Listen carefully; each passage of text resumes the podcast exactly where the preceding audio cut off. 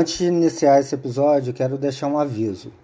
Se você acha o que decidem a respeito da sua vida não é importante, então isso daqui é apenas um episódio chato.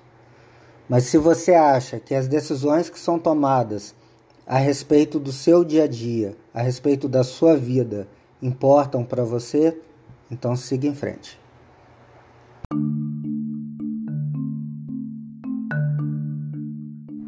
Fala aí pessoal, bom dia, boa tarde, boa noite.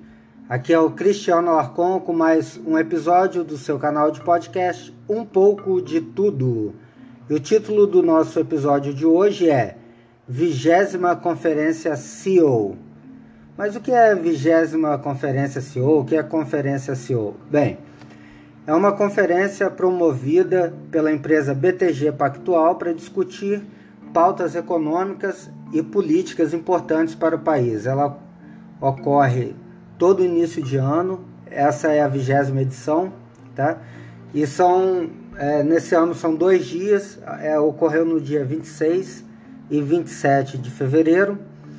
E nessa conferência existem vários painéis discutindo, por exemplo, o primeiro, é, reforma da Previdência com, com novos parlamentares, é, vai se discutir questões é, pauta, pauta econômica, pauta política e etc. Ou seja, é, assuntos que são importantes, apesar de não serem acompanhados por uma boa parte da população, pelo menos por enquanto, mas são aquelas pautas que as pessoas que estão lá no topo se preocupam né, para o desenvolvimento do nosso país. Bem, é só também falando do BTG Pactual, é uma empresa é, de investimentos, trabalha com investimentos e mercado financeiro e ela promove em São Paulo essa conferência. Eu vou comentar aqui sobre o primeiro painel que ocorreu no primeiro dia, foi no dia 26. É um painel com jovens lideranças políticas. Foram convidados os deputados federais Kim Kataguiri, do DEM, e Marcel Van Hatten, do Partido Novo. É, esse painel foi intermediado aí pelo Carlos Andreasa, jornalista é, que trabalha na Jovem Pan e também é, editor. Tá? E o, o assunto principal foi sobre a reforma da Previdência.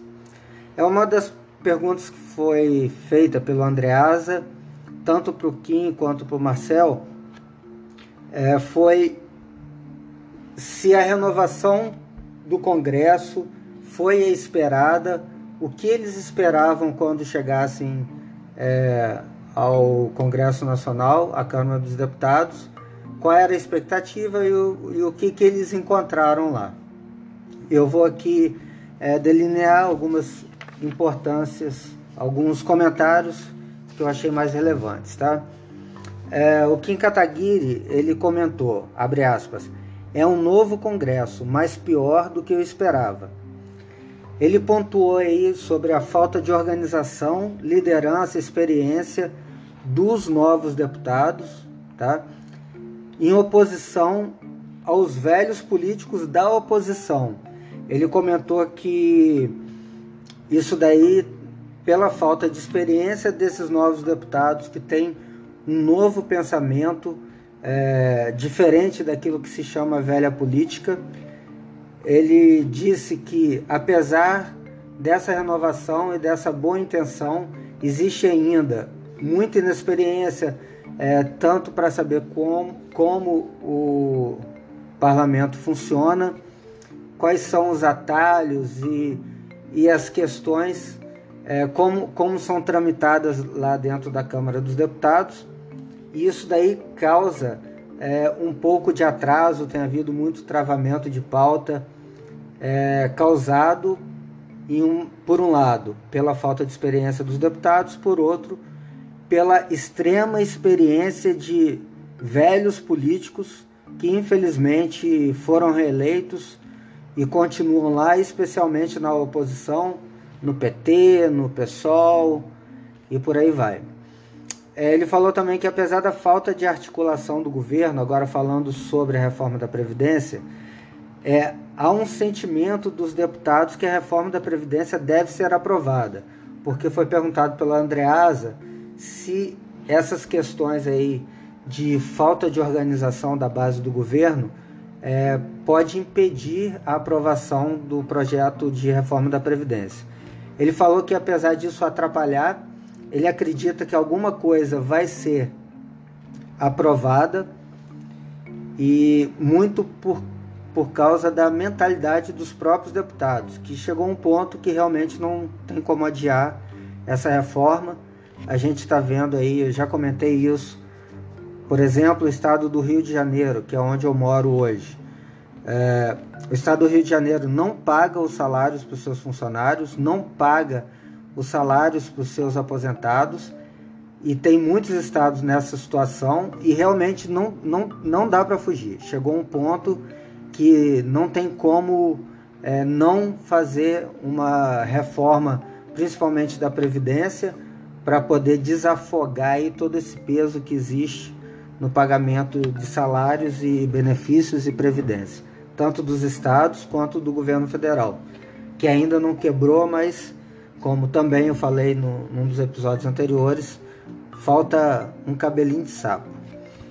É, o Marcel ele já teve uma visão um pouco mais otimista, né? Ele falou que vê esperança na capacidade dos deputados de entenderem o jogo da, da oposição. É, o Kim Kataguiri citou um exemplo da semana passada, que teve uma votação de alguns acordos internacionais que normalmente é, é só uma votação simbólica, todo mundo vota sim, e nem isso conseguiu ser votado. Porque, porque os deputados de oposição entraram com vários requerimentos e aquele monte de, de discurso só para atravancar a pauta.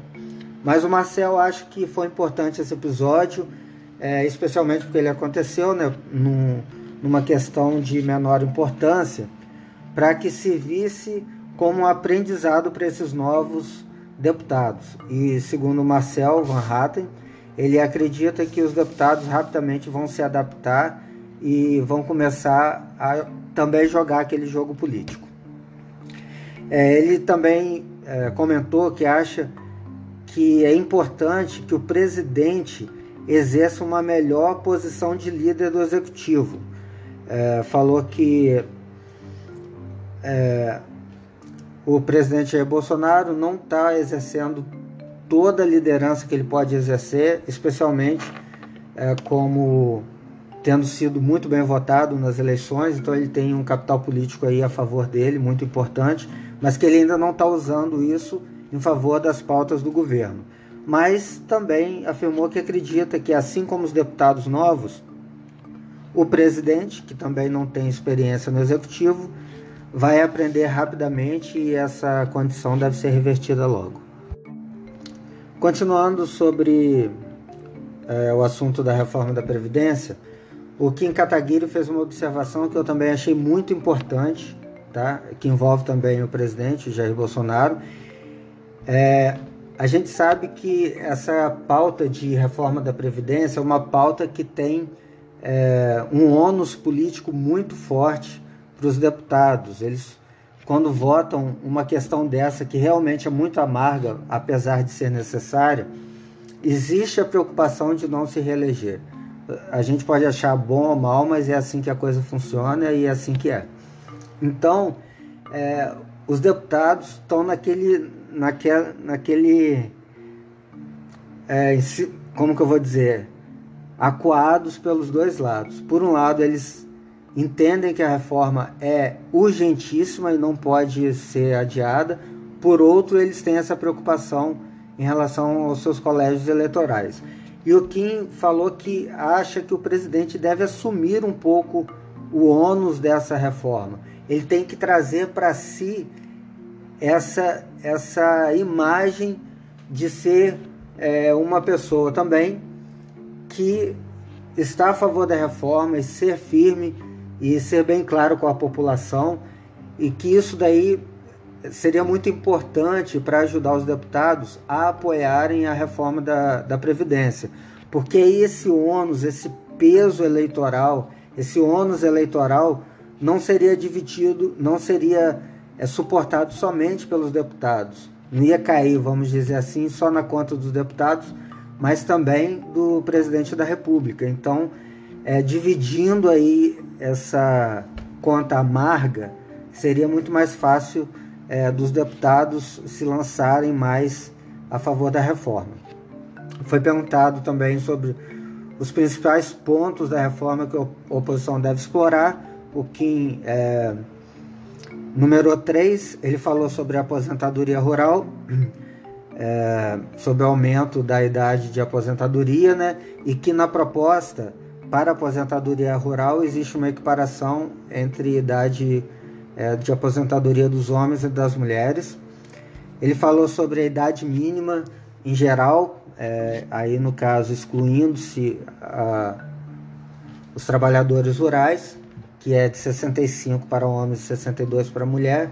Ele acha que isso pode ser bem explorado pela oposição e também é, foi bastante, é, como que eu vou dizer, destacado aí tanto pelo Kim quanto pelo Marcel, sobre o BPC. O que é o BPC? É o benefício de prestação continuada, que é, é não é aposentadoria.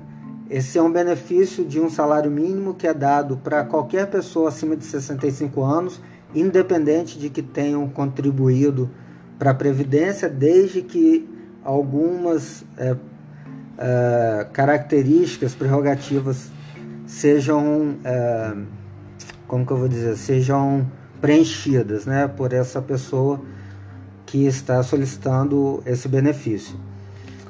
E também para pessoas com deficiência que seja é, impeditiva para o trabalho. Nesse caso, a gente sabe que foi aumentado para 70 anos a proposta, hoje é 65 é, foi aumentada a proposta do governo para 70 anos, para que é, possa ser solicitada, solicitado o benefício no valor de um salário mínimo, mas em contraparte, com 60 anos você já poderia solicitar nos valores de hoje 400 reais.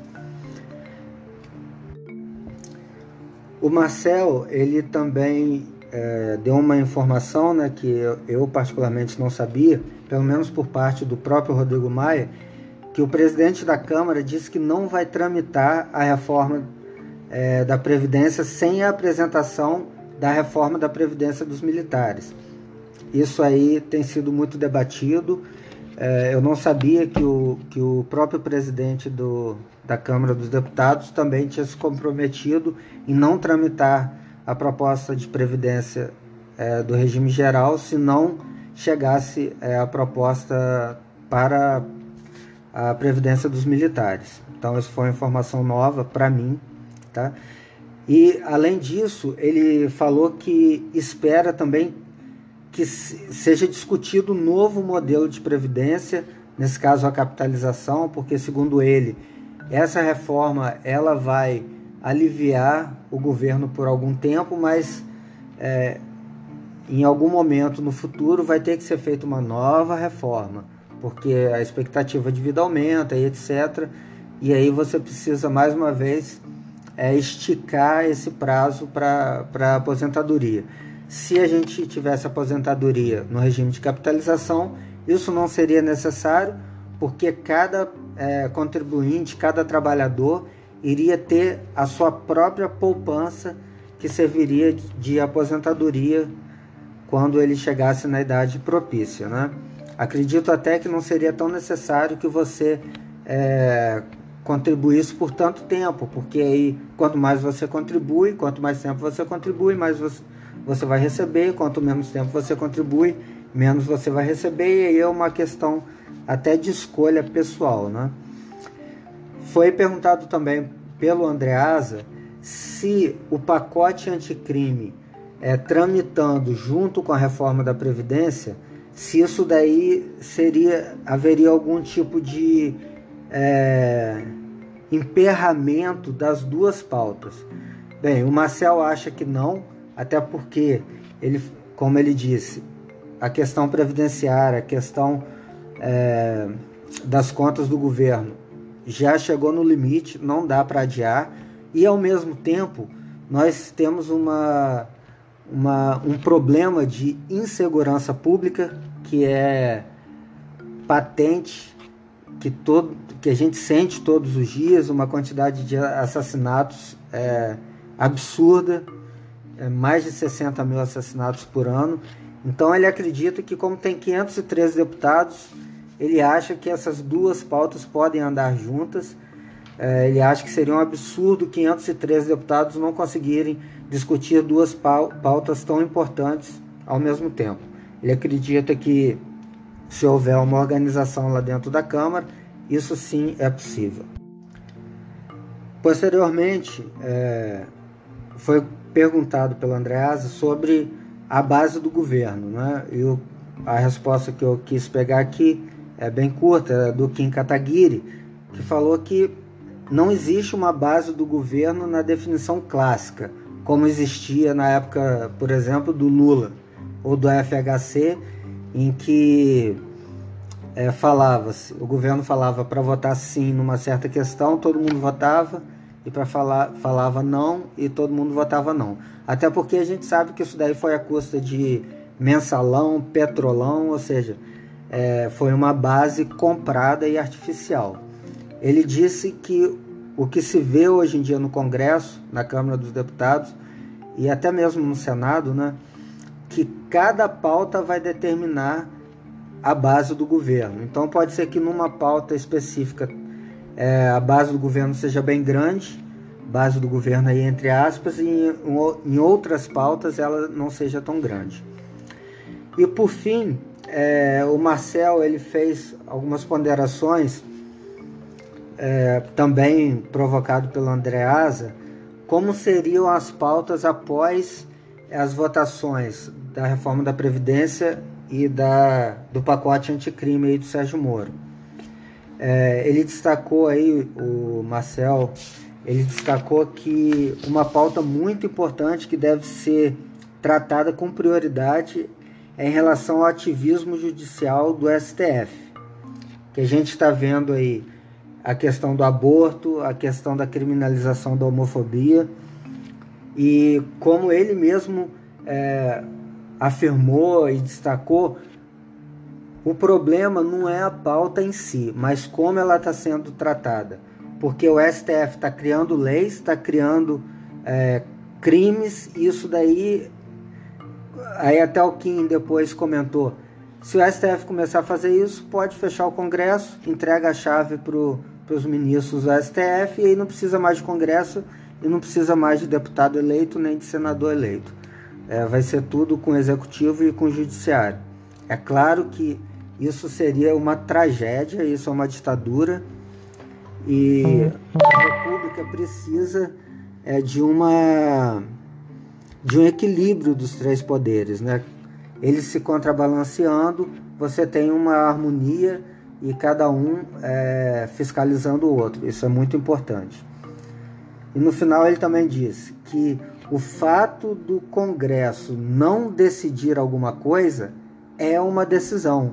O fato do Congresso não querer pautar certo assunto não quer dizer que ele está sendo omisso, e sim que a sociedade que eles representam, né? eles representam é, os eleitores, a maioria dos eleitores, então que essa sociedade não tem interesse em pautar certos assuntos. Então não tem essa coisa de omissão do Congresso, porque quando ele não decide, é uma decisão de não decidir. Bem, esses foram os pontos principais desse primeiro painel, do primeiro dia que ocorreu lá no, na conferência CEO, em São Paulo. É, são, são dois dias de conferência, cada um com oito horas. É, tem muito vídeo ainda para assistir. Eu vou tentar assistir tudo e passar pontos importantes para vocês. É, espero que seja tenha sido assim bastante construtivo. Vou deixar o link aqui para os dois vídeos. Então, caso você queira ter mais detalhes, é, pode é, assistir os vídeos completos e aí você também tira suas próprias conclusões. Mas acredito que seja muito importante quem puder, pelo menos veja alguns pedaços, é, assista, mesmo que seja como uma série de TV, assista uma hora por dia, um painel por dia, mas é importante a gente é, se inteirar desses assuntos tão fundamentais para que o Brasil saia dessa situação difícil que ele se encontra. Mais uma vez, muito obrigado a todos vocês por acompanhar esse podcast. Amanhã teremos mais. Um grande abraço e até lá.